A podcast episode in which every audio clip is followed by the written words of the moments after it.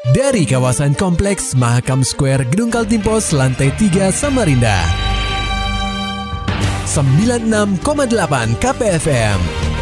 Kita akan ikuti program KP Flash News.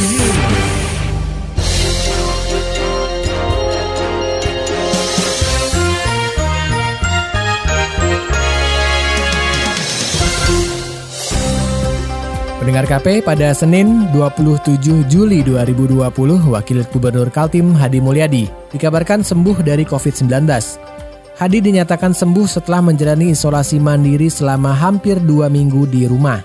Humas RSUD Awe Sahrani, Dr. Arisia Andina mengatakan Wakil Gubernur Hadi Mulyadi ditetapkan sembuh setelah mendapat dua kali hasil negatif lewat swab tes atau tes usap. Berdasarkan pedoman terbaru revisi kelima, 5.7.1 selesai isolasi. Kriteria pasien konfirmasi yang dinyatakan selesai isolasi sebagai berikut. Kasus konfirmasi tanpa gejala atau asimptomatik. Pasien konfirmasi asimptomatik tidak dilakukan pemeriksaan follow up RT-PCR dinyatakan selesai isolasi apabila sudah menjalani isolasi mandiri selama 10 hari sejak pengambilan spesimen diagnosis konfirmasi. Dr. Arisia Andina melanjutkan penetapan kesembuhan Hadi berdasarkan revisi kelima pedoman pencegahan dan pengendalian COVID-19. Pasien konfirmasi dengan gejala ringan dan gejala sedang tidak dilakukan pemeriksaan follow-up RT-PCR dinyatakan selesai isolasi harus dihitung 10 hari sejak tanggal onset dengan ditambah minimal tiga hari setelah tidak lagi menunjukkan gejala demam dan gangguan pernapasan. Diinformasikan pendengar KP sejak terjangkit COVID-19 beberapa pekan lalu, Wakil Gubernur Hadi Mulyadi tidak mengeluh sakit. Pendengar KP penambahan kasus positif virus corona atau COVID-19 di Provinsi Kaltim pada Senin 27 Juli 2020 bertambah 18 kasus, sehingga total akumulasi yang terinfeksi virus corona sebanyak 1.184 kasus. Distribusi kasus COVID-19 tersebar di Pasir satu kasus, Balikpapan dua kasus, Kutai Kartanagara satu kasus, Samarinda satu kasus, dan Berau satu kasus. Hal itu disampaikan PLT Kepala Dinas Kesehatan Provinsi Kaltim, Andi Muhammad Ishak, saat konferensi pers virtual Senin petang.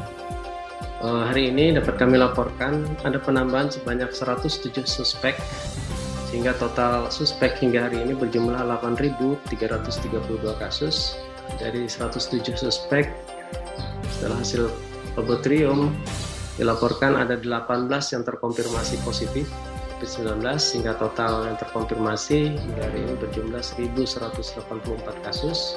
Selain perkembangan jumlah kasus positif, Andi juga mengabarkan kabar gembira. Dia mengumumkan ada 22 pasien sembuh dari virus corona. Nah, semua kasus ini nyatakan sembuh karena dari hasil uh, telah selesai melalui masa isolasi selama 10 hari dan dari hasil pemeriksaan klinis penanggung jawab pelayanan yang merawat kasus COVID-19 telah menyatakan bahwa yang bersangkutan memiliki kondisi yang sangat baik dan sudah tidak ada lagi gejala. Dengan demikian pendengar KP, total akumulatif pasien COVID-19 Kaltim ada 1.184 kasus.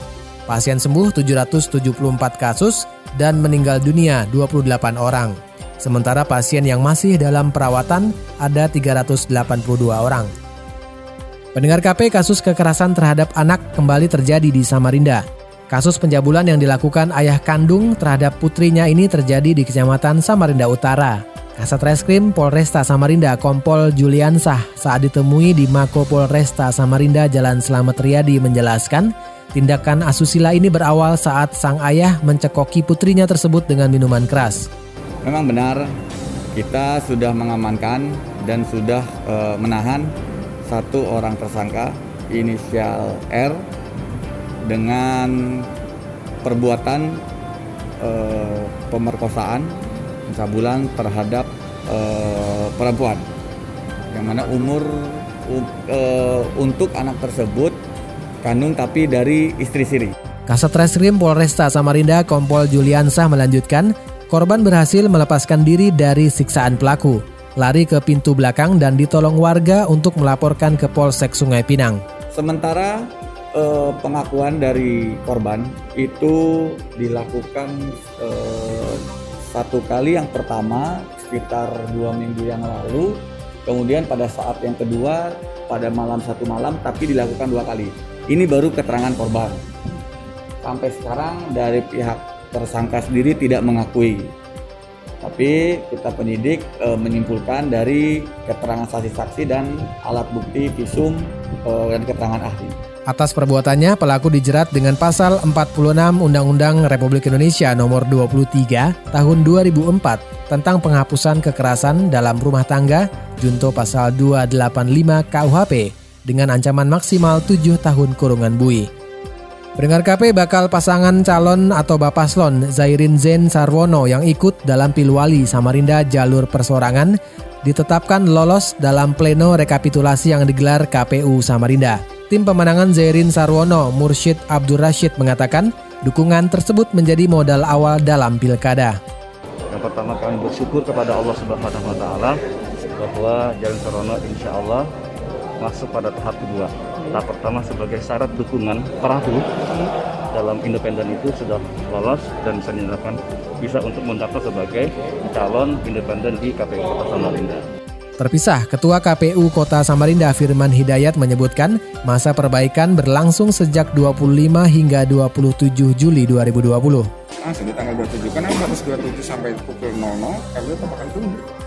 Kalau tidak ada penyerahan berarti kan hasilnya berarti dukungan dia sesuai dengan apa yang kita putuskan hari ini. Ketika itu kurang, tidak ada tambahan ya masa kalau kurang kita lolos. Tim Zairin Sarwono berhasil mengumpulkan sebanyak 51.652 dukungan.